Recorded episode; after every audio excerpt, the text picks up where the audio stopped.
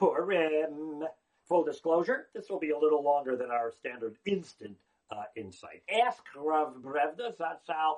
We know that on Shavuos, Kofalim Harkegigis, they accepted the Torah by force. Shem held up the mountain like a barrel over their heads. Oh, Purim, it was different. Kimu v'kiblu, they re-accepted the Torah with love and willingly. Kimu masha kiblu kfar was different. Hadar kiblu av, and man shveirosh. Said Rav Brevda, no, they didn't. Shavuos, they had a mountain over their head. On Purim, they had a humming sword over their head. Gzeira lashmi, laro galabi, they're all going to die. That's why they did tshuva. What was the difference between Shavuos and Purim? Answer. It was not all that long ago, maybe a year, a bit less, when many came to the realization that our lifestyles uh, we must reassess. COVID shook up our senses. Perhaps our lives were over the top. And maybe the rush for Gashmias must now come to a stop. Weddings were toned down, a bit more low key, and we appreciated the small things in life, which is the way it should be. But the Sutton fought back with a vengeance. He raised the wedding bar back up high, with the ability to now spend thousands on a wedding in Dubai. Luxury, exclusive, exotic vacations, places with all the amenities are now all in reach. And when our teens read all those ads, exactly what goals and values do those ads teach? Just open up the magazine these days. You'll find whatever you wish. There was even a two page glossy ad for specialty gourmet tuna fish.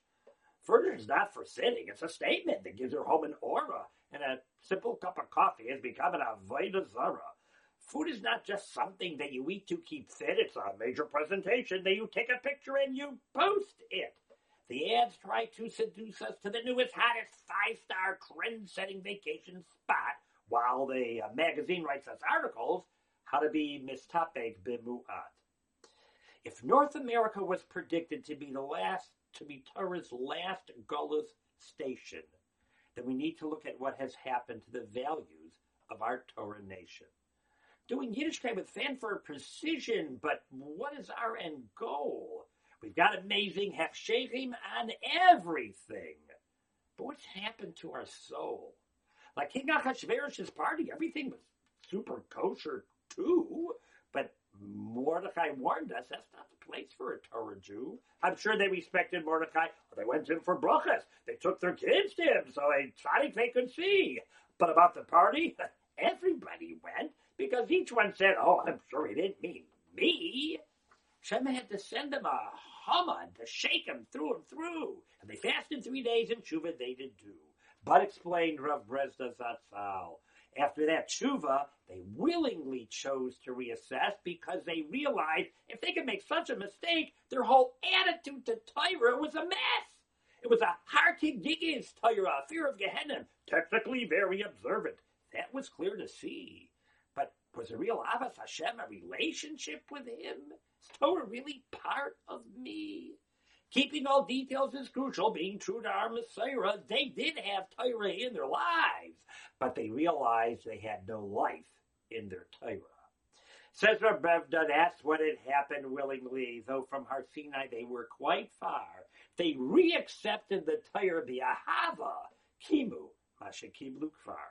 In those days, it took a Haman for them to wake up and see where they went wrong. And this time Hashem sent us a little bug from China, from the city of Wuhan. When COVID first came with a vengeance, lockdowns, isolations, and the ICU, videos and Zoom programs abounded about how we must do.